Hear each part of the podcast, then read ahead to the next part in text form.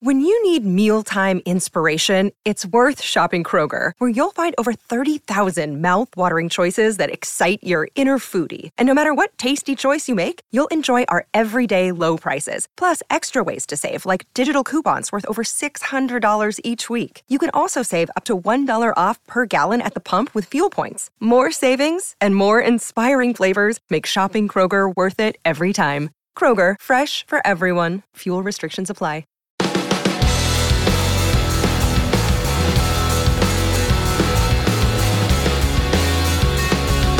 Husker fans. Welcome to episode 170 of the Husker Football Fan Podcast. I'm Mike Harvat for Real. And I'm Justin Swanson for Reels. In today's episode, we react to Nebraska's dominating win over Maryland and preview another must win Black Friday game against Iowa. And again, we really mean must win. You can find us on the web at huskerpod.com or by searching Husker Football Fan Podcast on Facebook. You can also connect with us on Twitter by following at HuskerPod or email us at huskerpod at gmail.com. This episode is brought to you by Central Nebraska Buffalo. Justin, I nailed my score prediction. Man, I feel so good about that. I called my shot, I swung for the fence, and for once it paid off. yeah, that's good. Oh, man. I think all of Nebraska needed what we got yesterday. That was. Uh, it was just so. Such a relief. It was so funny to see somebody else make crazy, goofy mistakes.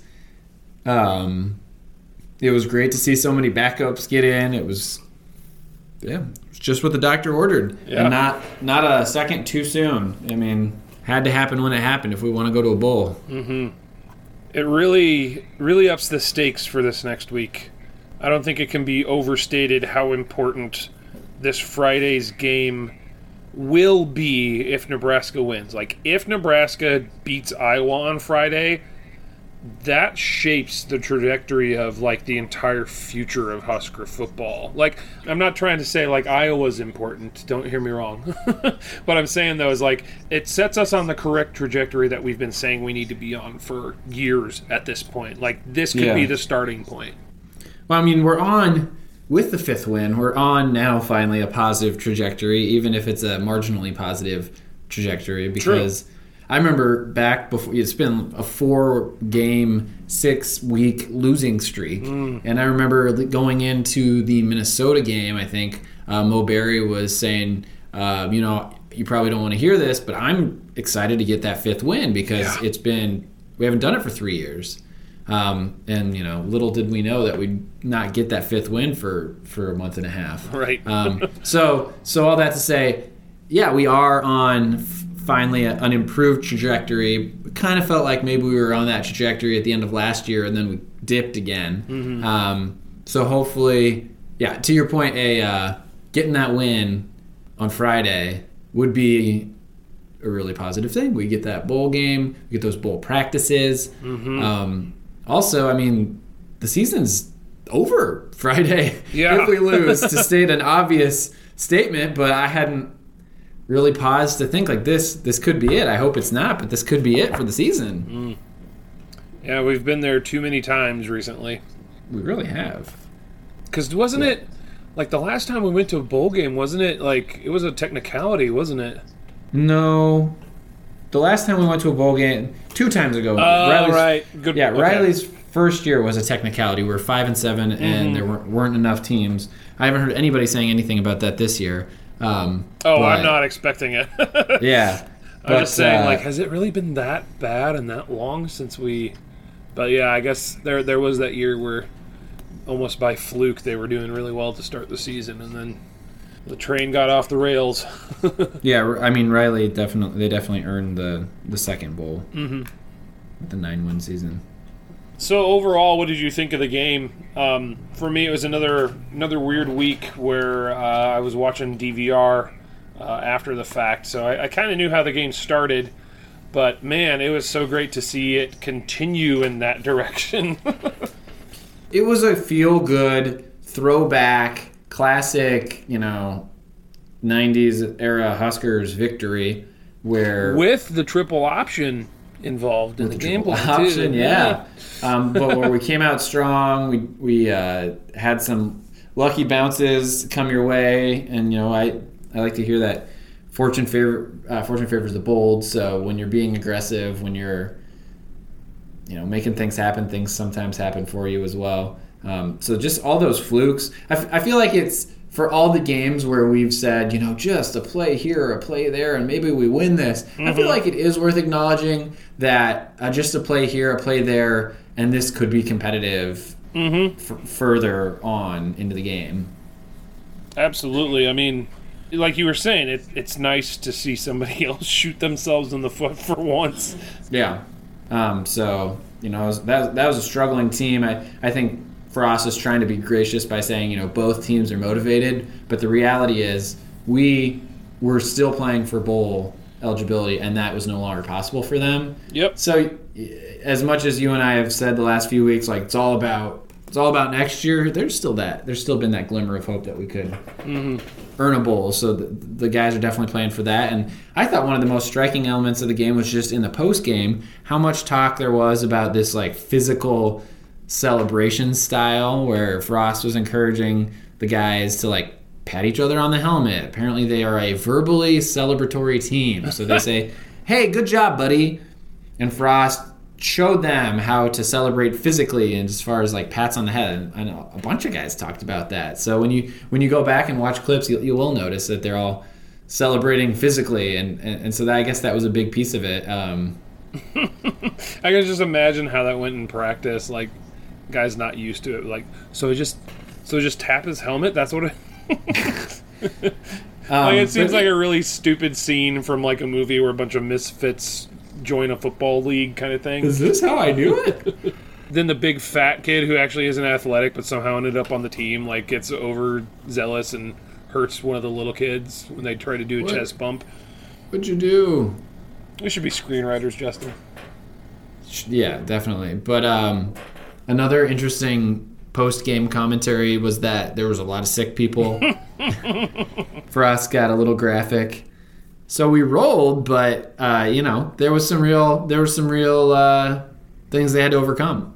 And uh, you look at Iowa; they had a pretty hard fought game with with Illinois right up till the final bell, and uh, and we had our backups in in the second half. So on a short week, you know every little bit helps, and that uh, Yeah. you know, I won't, that could be a small advantage for us. I hadn't even considered that. Like those those starters that were out halfway through the game, like those those are reps that they that they didn't have to be in and take the even just like the physical wear and tear. Even if they played a clean game and nobody got hurt, like that's huge.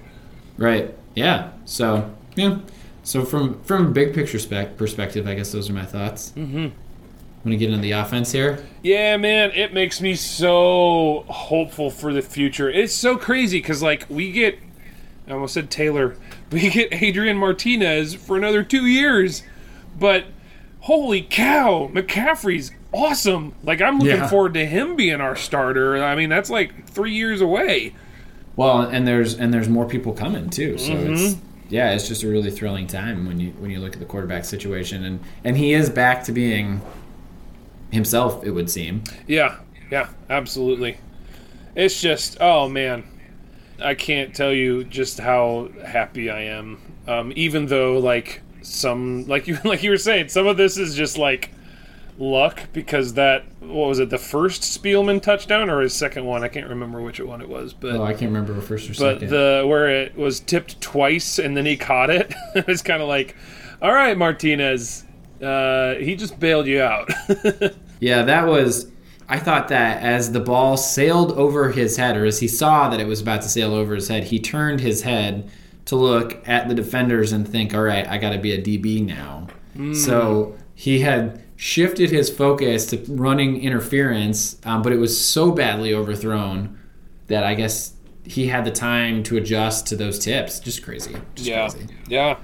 And then what was it? Um, I think Martinez. I think they said that he just passed.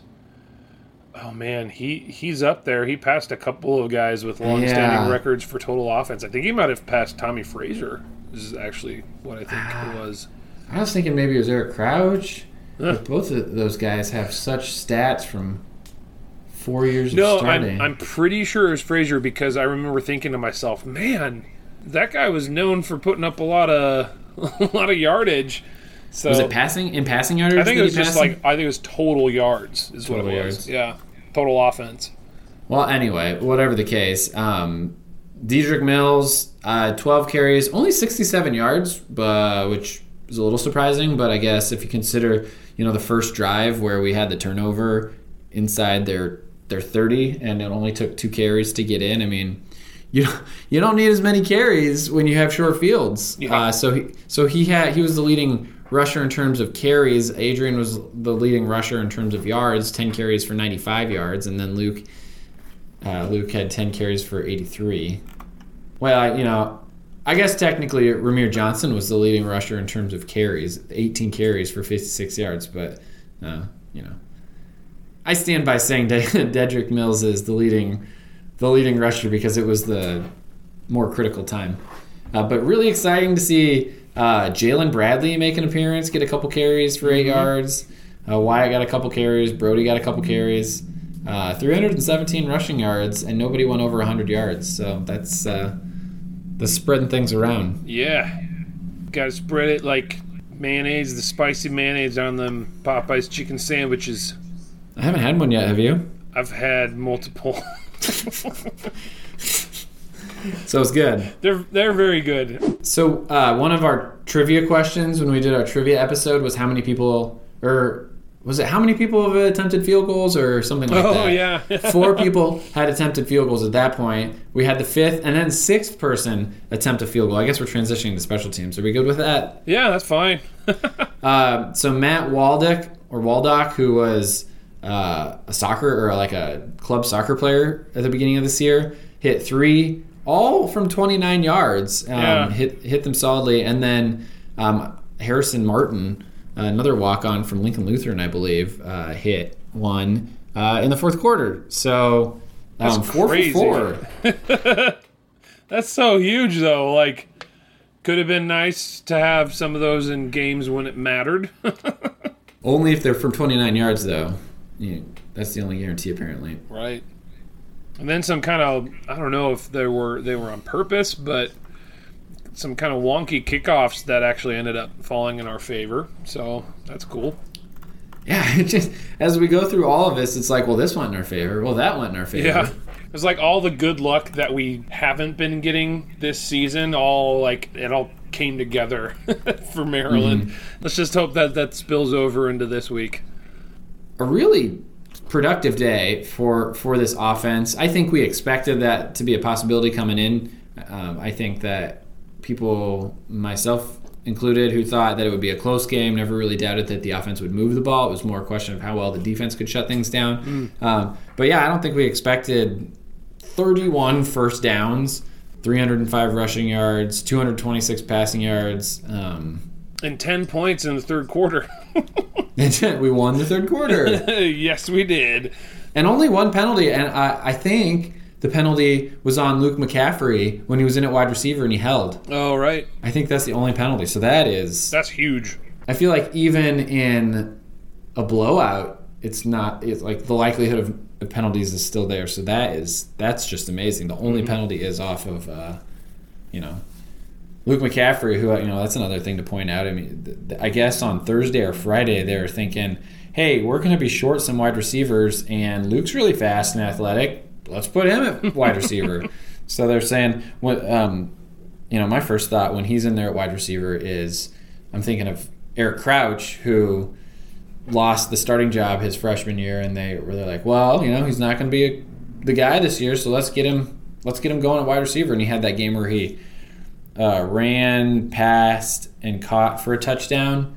Um, and then was it was it Bobby Newcomb? For, was it Bobby Newcomb that he was competing against? And the, then Bobby got hurt. Frankie London, man, Oh, man. You're bringing us back. Like it was Bobby Newcomb. And uh, so anyway, when, when when Luke came out, my first thought was like, oh, I wonder if this is like you know something we're trying for the long term. But then afterwards, Frost was really emphatic, like we just we're really thin, and he's an athlete. Right. So hopefully, uh, hopefully we can get Robinson and Noa back for next week. Yeah. Or for Friday this week. Was that McCaffrey's last game? I can't remember. Oh, good question. I think it might have been. Oh well, hey, on that same note, I know we're kind of jumping around here, but you you had a really good uh, hypothetical about like, do we know Pickering's actually Oh. injured? Yeah, so Barrett Pickering sat this game out, which he had to sit one more game out if he was going to get this red shirt. And so they said he was in concussion protocol. And I'm just wondering, like, do you, do you have to be honest about those things? yeah, I, I don't know what the benefit of not just saying we're sitting him out because we want to redshirt him. Like, why you wouldn't just say that? But yeah. How does the kicker get a concussion? I don't know. Maybe he goes really hard in practice, and oh, I you know what? It was because they were telling each other to celebrate physically. yeah, well, I was just gonna think when the uh, Wisconsin uh, guy returned that kickoff, I think Barrett might have tried to tackle him and fallen down. I'm just what, where my mind continues to go here is Frost has not been straight with us about injuries. He's told us he's not going to be straight with us about Yeah. injuries, and um, he could have said, "Oh, Barrett uh, broke his finger," or uh, "Barrett uh, tweaked something in his hamstring," but you you know he's like he's not limping. He doesn't have his hand in the cast, so you just say, "Oh, he's in concussion protocol." There's no way to verify whether or not that's true.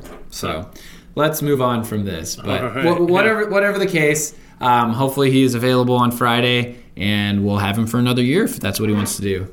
Hopefully he does. Yeah, that'd be great. I, I, I feel for the kid. I mean, what a frustrating year. We we still don't know what's wrong. Hopefully they tell us in the off season, but um, I can only imagine you spend a whole off season preparing for a season, and then it feels like whatever this was happened not long before the season, and then you just spend the whole season thinking, man, I wish I could play. I wish I could play, and then when you finally get in, you're not very accurate. You're kind of erratic because you haven't been playing. I haven't really run much since I did uh, my last race, and now I'm going to do one on Thanksgiving. And you know, you get out of shape. It doesn't take very long. And even though he's a kicker, I mean, kickers are athletes too. So yeah. all that to say, probably feels probably been a tough season for him. Yeah, all in all, a really exciting offensive game. Very little in the way of mistakes or frustration, and um, you know, if, if confidence is a big piece of this, and I think it is, we uh, we should be as confident as we've been all season heading into Iowa Yeah. uh, from an offensive perspective and a defensive perspective. Yeah, man, the defense almost pitched a shutout. Except for some stupid fluke play, like I said, would happen. when you I did call that. when when it was when I was making my score prediction, I was like, man, there's gonna be something at some point where it gets away from him. I was just hoping that it would have been a, you know, still held to a field goal, but uh, I guess we're gonna keep waiting for that shutout. I mean, they were they were really starting to go into detail about when the last one had been, and I think that 2009 33 to zero uh, Arizona bowl game Oh wow, with uh, bringing it back. Yeah, Ndamukong Suh at the defense, on the defense. I mean, not much more you could ask for. The just they shattered the will of the offense, and they shattered like three quarterbacks. Did they? Con- oh gosh.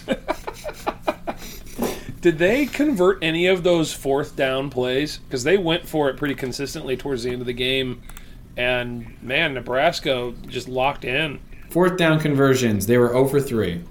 There it is. Crazy. They did not. They did not. I've never even seen that movie. I just have heard I don't know what that reference it. Oh, uh, the room. I did not hit her. I did not.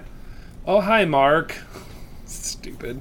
I'm looking here at defensive stats, and uh, there's a lot to like. I'm, Khalil Davis, two and a half sacks.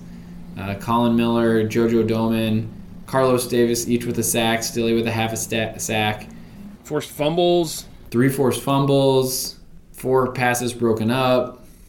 No, no interceptions, so that'd be nice to see. Also, just a bunch of name names here that, or several names anyway, that I haven't seen all season. Simon Oddie, uh, Reed Carroll. I feel like we haven't heard much of him. Uh, Joseph Johnson.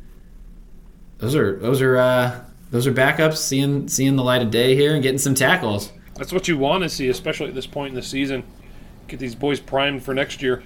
Yeah, that was that was just a really bad offense, and like even from the first play, that fumble, um, even before that first fumble on that first play, their weird little handoff where they kind of he ran to him to hand it off. I I assume that was on purpose. Uh, I tweeted, "Does anybody know like what what is this called?" And someone just said bad. That's funny.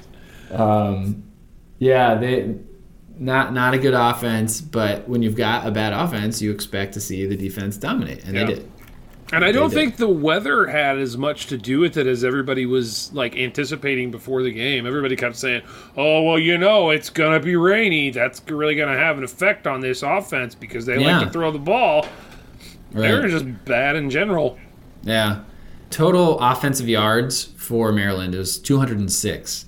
They they netted 149 yards rushing, and they netted 57 yards passing. Jeez. That's really bad. they, they actually gained 190 yards rushing, but they lost 41, presumably on the six sacks. Mm-hmm. Um, and I think Wow. four four tackles for loss. So so that's really bad. Yeah. Also, we we had um, 35 more snaps than them. We had 87. They had 52. Wow. Um, we didn't have a huge amount of yards per play. Well, we're getting that's one of the key stats. I'll, I'll save that. um, but yeah, sweet. Guys flying around, contact being made, running through tackles. Can't uh, can't get, can't get too high and hyped because it's a bad team. But at the same time, as I just said, these are the things you do to bad teams. Now, can you please tell me how they scored a touchdown because I missed it? Yeah, so it was Maryland's final drive of the entire game. The last time they had the football, this guy Javon Leake, who was he was their their highest rusher for the day because he got a 58 yard touchdown, um, and you know just kind of your standard busted play where our guys end up chasing him can't can't catch up with him. Um, but yeah, I mean he he had like 80 yards on the day, and he was their leading rusher. So uh, you know, if you got one run for 58 yards and 80 yards total on a day when your total offense is what you said, like 200 yards, Yeah. uh, there you go, man. Yeah. Not a good day for Maryland. So I have to confess, with uh, my family and I went to the Christmas Carol, the Omaha Community Playhouse Saturday night.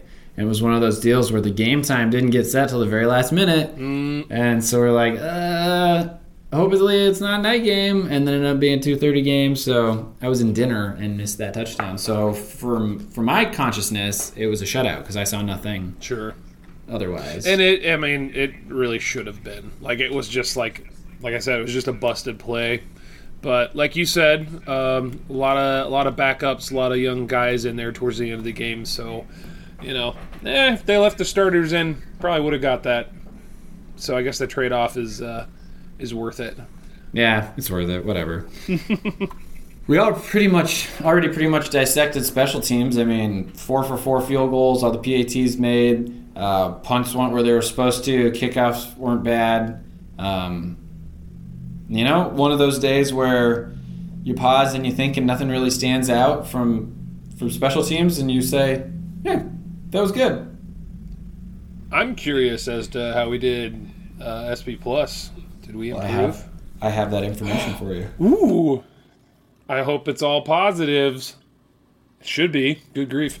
Do you want to uh, do Frost key stats and SP plus? And- Ah, let's do SP Plus first. Okay, so we moved up overall three spots to 52. Yeah, pushing, Offense- knocking on that door of the top fifty. Offensively, we moved up three spots to 41. All right. Defensively, we moved up six spots to 55. Yeah. And special teams moved up three spots to 123. Let's make it top 120 by the end of the season. Think we can do it? I think we can. I think a little home cooking here uh, in front of the Husker faithful with Hawkeyes. I'm really curious as to how interested they are to come. I mean, Yeah, because I mean they're having an okay season, not a Right, good I mean, season, but it's like a kind of standard Iowa year. I mean, people people talk about Bo Pelini being nine and three. I mean, like the Hawkeye number is like eight and four, and if we can win, that'll be eight and four. Before we get to that, Frosky stats. Okay. Uh, so uh, yards per play, we won six point one to 4.0, um, which you know you take out that fifty eight yard rush. Th- those stats I think are so funny because they reflect a ton of plays for us and short yardage, frequent situations. You know, like Yeah, turnovers. yeah. And then for them, not many plays because they had a fraction of the plays we ran, and then one big one. So. Um, anyway, that's the stat we won in that stat. Points per possession, uh, three point six for us and a half a point for them. So Wow. that's good. Yeah. And and then we won the turnover battle one to four. We threw uh, one interception and they fumbled and lost four fumbles. Wow. So clean sweep. That's uh, about what you'd expect from uh, from a dominating win. The That's big how the, you do it.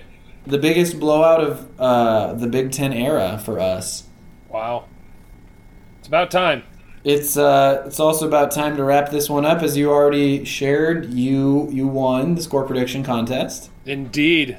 I'm really happy that you won it. So I think what is it? Where does that put us for the year? It's been such a bummer to track this stuff. Okay, we are now tied two two to one Oh man. because there was that tie, um, and it's just been such a, like nobody has wanted to give score predictions in the last few weeks. Like Wisconsin, literally, I think our buddy Trent, who is a consistent commenter on our Twitter page, Tr- Trent, you were like the only person to give us a, a score prediction. So so thank you.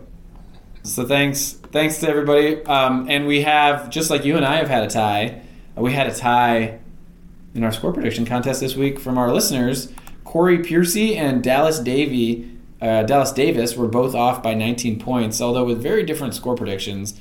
Corey predicted 41 to 13, um, so kind of kind of in the middle. He was on both the high end for us and the low end for them. And then Dallas was even more extreme. He picked 69 to 3, which he picks every week. So um, it finally Nice. paid off. He had that that one moment where we shut them down because nobody else picked anything that low for for Maryland score, and then uh, well, except me. except you. So good job, you guys. You both pick you both picked three. That's what you you two had in common. I'm such a poor sport when I'm winning. Because I know it's just dumb luck. oh, so if we can win the Iowa game, We'll have a tiebreaker. one of us will have won it. Unless, In well, theory. I guess if well, if we win the Iowa game, one of us will be up. But then, we'll Oh, yeah. Still potentially could end with a tie on the season, couldn't we? There would be some poetry too. I'm not sure why, but there would be. You want to hear about Iowa? Let's do it, brother. We already started talking about them a little bit. Um, Iowa is sitting at eight and three. Uh, SP plus, they're 21 overall. Offensively, 63. Defensively, eight. Special Ooh. teams is 20, 24. So, um, yeah, some interesting stats uh, revealed themselves as I'm looking through here. But just let me walk through their season. They've got they had a streak of four wins over uh, three terrible teams and one decent team. They beat Miami of Ohio 38-14, Rutgers 30 to 0. They went to Iowa State and in one of their best wins of the year, they won 18 to 17. Iowa State's currently ranked 24 SP plus. And then they smoked Middle Tennessee 48 to 3. Then they had a two-game losing streak. They lost at Michigan 10 to 3 and they lost Penn State 17 to 12. Um, those are both top 10 opponents at this point in SP plus.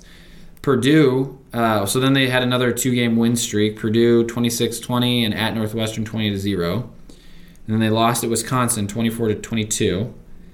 And then they're on a two game win streak now with their best win of the year over Minnesota 23 to 19. Minnesota is currently ranked 14 in SP plus. And then uh, a kind of hard fought game. Uh, they beat Illinois 19 to 10. What is with their.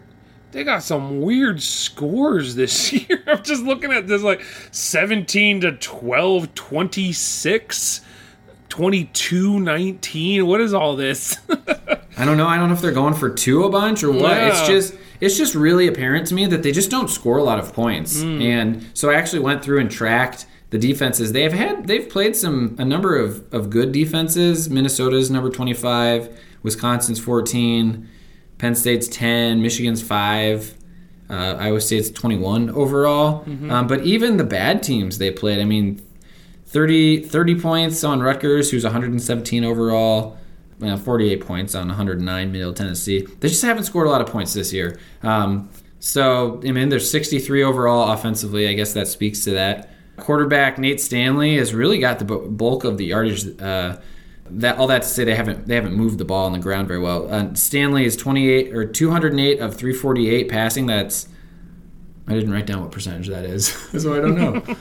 I was gonna say what it was. I didn't write it down. Uh, the internet tells me that it is uh, 58, 59.8 percent. So not great. Um, for 2,663 yards, 14 touchdowns, and six interceptions. He's run the ball 64 times for two yards total net. Um, he's been sacked 21 times. Um, their two leading rushers have not yet cracked 500 yards. Uh, Mekhi Sargent has rushed the ball 109 times for 488 yards and four touchdowns. He has also got 13 receptions for 139 yards.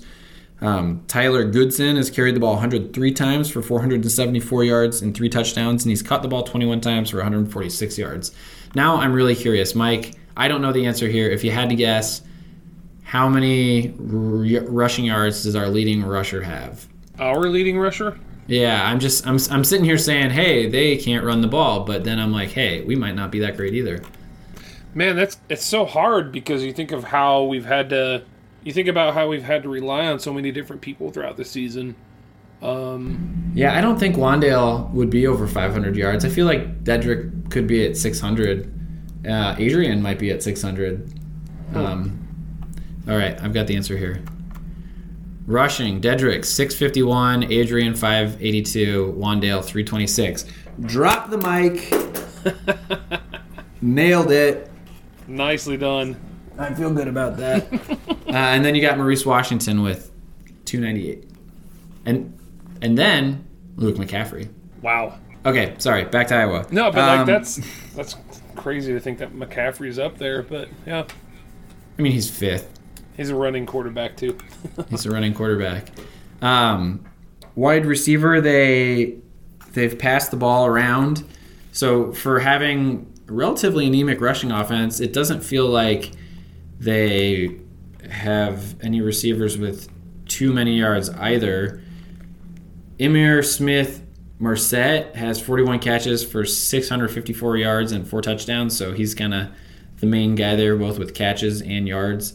Tyrone Tracy Jr. has 34 catches for 569 yards and three touchdowns, so right behind. Uh, Brandon Smith has 33 catches for 407 yards and four touchdowns, and Nico Ragaini has 41 catches for 373 yards. There's a pretty significant drop off after those four. So um, they're they're kind of a passing offense, basically, hmm. is what. Which I feel I feel good about our corners, and I feel like our safeties have come a long way. Um, I feel like uh, the play of the the defensive line, if everybody's healthy, that could be really huge for us. I feel like it's been so long. That was part of the the burst I think defensively this week as we had um, Damian Jackson back and Carlos Davis back. I mean, those are huge, literally, but also metaphorically huge guys for yeah. us. So the outside linebacker and the, the linebacker play, I feel like, could really decide this game. Both them covering people in the flats and eh, getting to the quarterback. Um, defensively, you look at Iowa, Kristen Welch or Christian Welch is their leading tackler with 70 tackles and three and a half sacks, or three sacks, excuse me. Um, Michael Ojemudu, I'm probably mispronouncing his name. I can't really read my own handwriting and I don't know how to pronounce it. Uh, has three interceptions, and AJ Epenesa uh, has seven sacks. Um, be good to see him graduate and be gone. Um, I'll be curious to see how our tackles can handle him. Uh, their kicker Keith Duncan is 22 of 22 on PATs and has been uh, he's kicked a, a, lot. He's attempted 32 field goals. He's made 27 of them, so he's sitting at 84.4 percent. His longest is uh, from 49 yards. So, um, yeah, I think it's a good matchup. I think we are we have as much momentum as we've had all season, and we had a bye week, and then we played a half a game. Basically, our starters did and so we're coming in relatively fresh. Whereas looking at Iowa's schedule, they played at Northwestern, then they had a bye, then they had they went to Wisconsin and lost. They hosted Minnesota, which was a physical, hard fought victory, and they hosted Illinois, which was a physical and hard fought victory. So you know you look at freshness.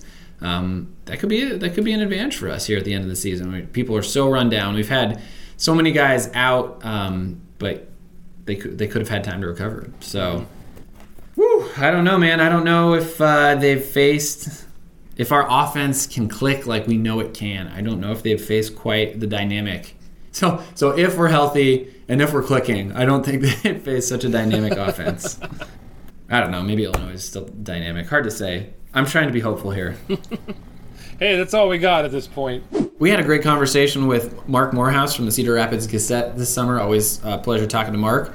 And uh, here were some of his thoughts on uh, on the Hawkeyes.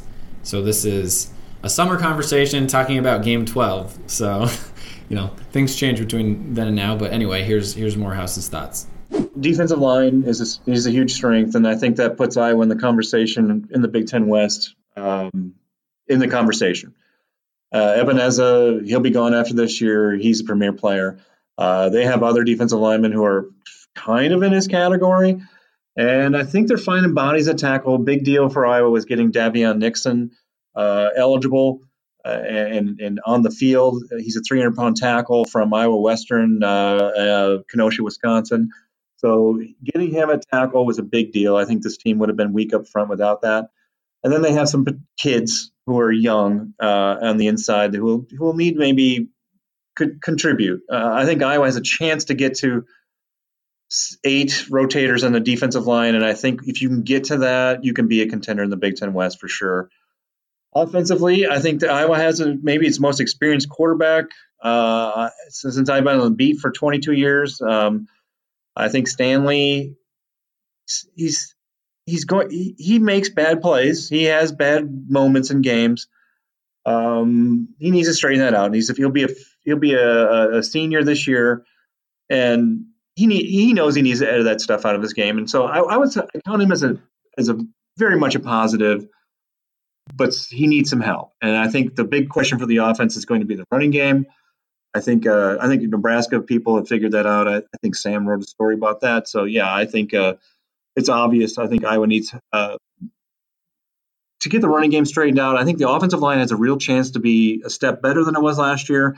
I really, I think both tackles will be NFL players probably in a year, and Tristan Wirfs and Alaric Jackson. But they need to find a running back, uh, and they have six on scholarship, and that's going to be quite the sorting. And it's going to be maybe the biggest story wow. in, in fall camp. Thanks again to Marc. Look forward to talking to him next summer. Yeah. All right. You want some hopes and fears? Yeah, let's do that. All right. I don't know if this counts as a hope, but I am just so stoked that Nebraska's got everything to gain from a win this week.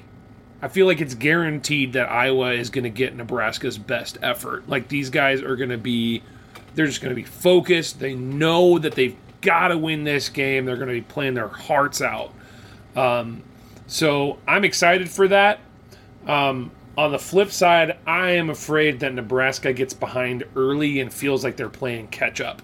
I think if Nebraska can get out ahead of the Hawkeyes and stay ahead of them through the first half, that bodes really well for the rest of the game. But I just, man, in terms of morale, I could see them getting behind and it being one of those situations where they start to panic or they're afraid and they're like I don't know because they you know they bring so much energy that if they get behind, I could see it turning into panic, and you don't want that this week at all. Like you want these guys just just hammering them. So yeah. that's my hope is is that they, they get out ahead early and they stay out ahead because we've all seen multiple times this year what happens when Nebraska score a couple touchdowns early on in the game and then it just starts to unravel. So I just hope that we're done with that. Yeah, for sure. Um, yeah, my, my hope would be similar to yours, similar to what I've just said, that um, with everything to play for, this team is locked in and fresh and dynamic and, um, you know, gelling.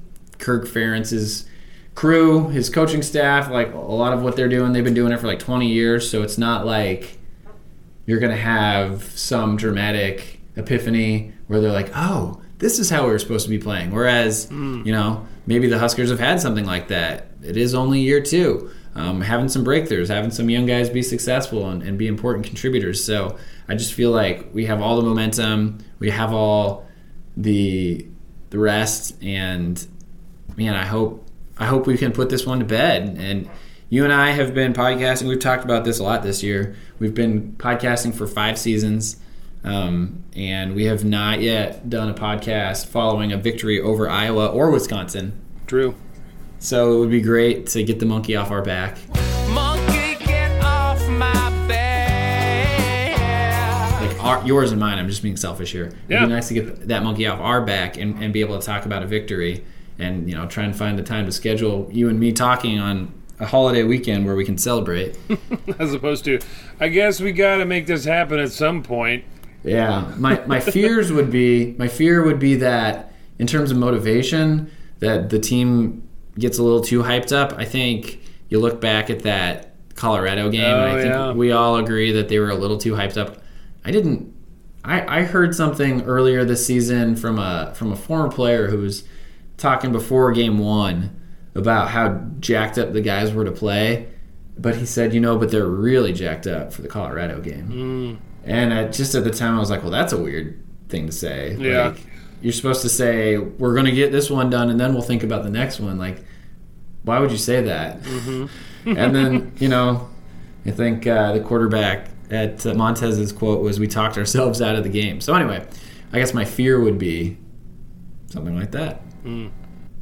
And we have to hear the baloney from those guys for another year. Yeah. Well, hopefully they've already experienced that once this season, so you know, once bitten, twice shy, right? Who bit you? So, Mike, you won last last week's score prediction contest between the two of us. So, why don't you uh, share your prediction first here? Okay, sure. Here is my prediction. I'm going with a little bit lower scoring than last week, obviously. Um, 24-14 Nebraska. That's you know that's in keeping with with the scores that we've seen. Um, yeah, I'm. I almost said 20 to 10, but I feel like they're going to get in the end zone more than once. Yeah, you know, as you look at that Wisconsin game and the way we were able to exploit what was at that time a top 10 defense, um, you got to feel good about our, our chances of doing the same thing. But I just, I think these guys are better. I think their defense is, is savvier. Um, I want to pick more than 24 points, though. I want to say, I'm going to say, I just, and I don't think they can score that much. I'm tempted to say something like 24 to 13, but that's That's one point away from mine. well, and I just I think it'll be closer. I think, however, the the odds of this getting away from Iowa are low. Uh, you know, they're just built to handle this stuff. I don't know. Um, let's let's say 27 19 because they have weird scores. Okay. Sounds good. You're 24 14, I'm 27 19. Yep. Okay. All right, folks, you know the drill. Well, this season maybe you don't. but, but, hey, uh, we got one more chance here. Um, well, I got you know. Let's assume we have two more chances with the bowl game. But um, please do send us your score predictions at HuskerPod on Twitter, HuskerPod at gmail.com. Post or message us on Facebook. Just search Husker Football Fan Podcast, and you'll be able to find us that way. Hey, Mike, you had a, a tweet get a little bit of chatter. Actually, a lot of bit of chatter. Um, I thought we could talk about that for a little bit. You basically said the sellout streak is a farce. I use hyperbole, okay? Just like, just accept the fact that I put my foot in my mouth on Twitter all the time. Like, that's just the way it goes. But, I'm gonna actually stand by this a little bit, man. I think that the sellout streak, as admirable and as wonderful as it is, it's it's supported by these donors behind the scenes who are making sure that the sellout streak continues. And so for me, I feel like that that's kind of cheating.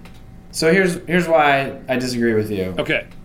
Um, so that may be the case that someone or some corporation has paid for tickets. Nevertheless, tickets have value. Tickets cost money, and when you use your money to buy something, that is a statement of value. It's a statement of there is something here that I want, and a sellout is just that. It's a sellout.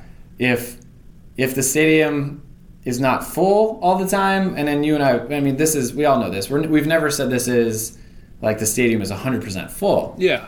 But I just think the fact that someone is willing to pay money for tickets that they're not even going to use shows just how valuable, how much value there is in the sellout streak. And and Notre Dame, we talked about it last week. Notre Dame just lost theirs, and they had at different times had donors step forward and cover that. And the fact was, donors didn't want to do it.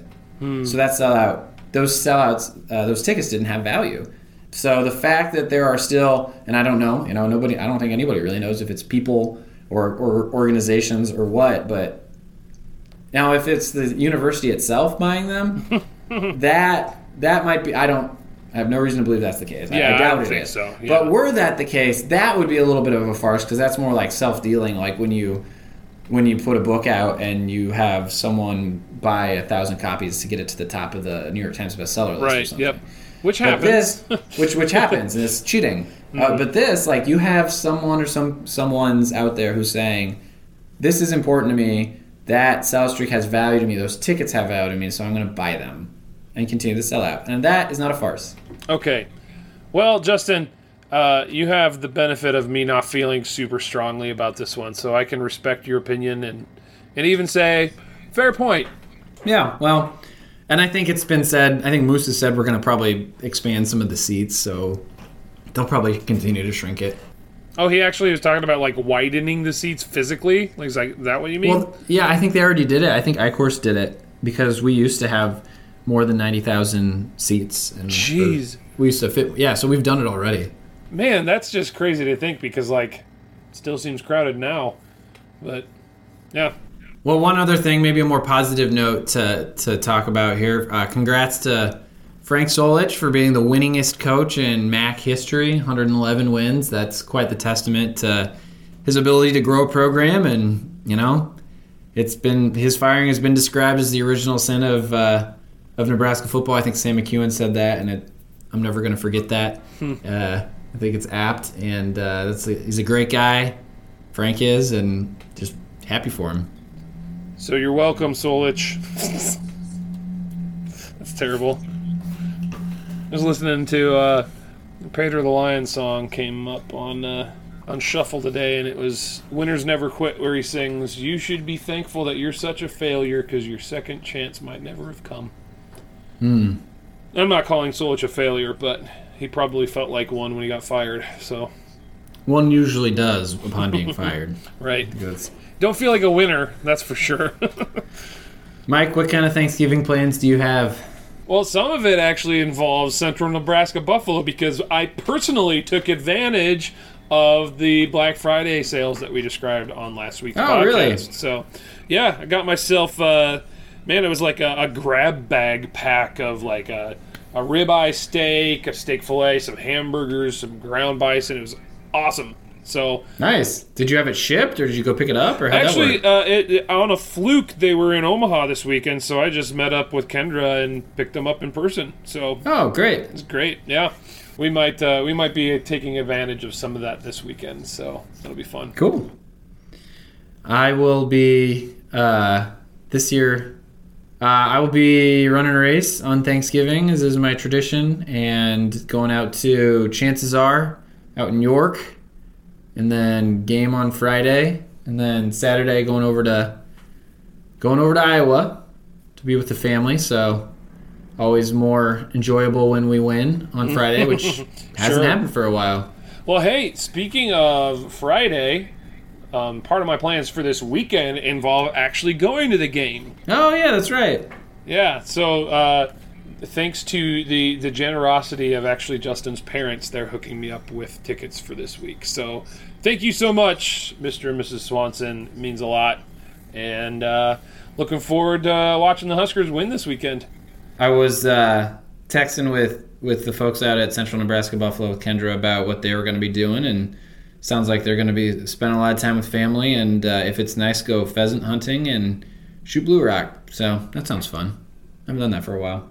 That's cool because, like we said last week, they they did their Black Friday sales early, so um, you know, kind of reflecting, I think the uh, oh, I don't know, the ideals of our own podcast. Whereas, like you and I like Husker football, but like that's not all there is to life, right? That's right. Yeah.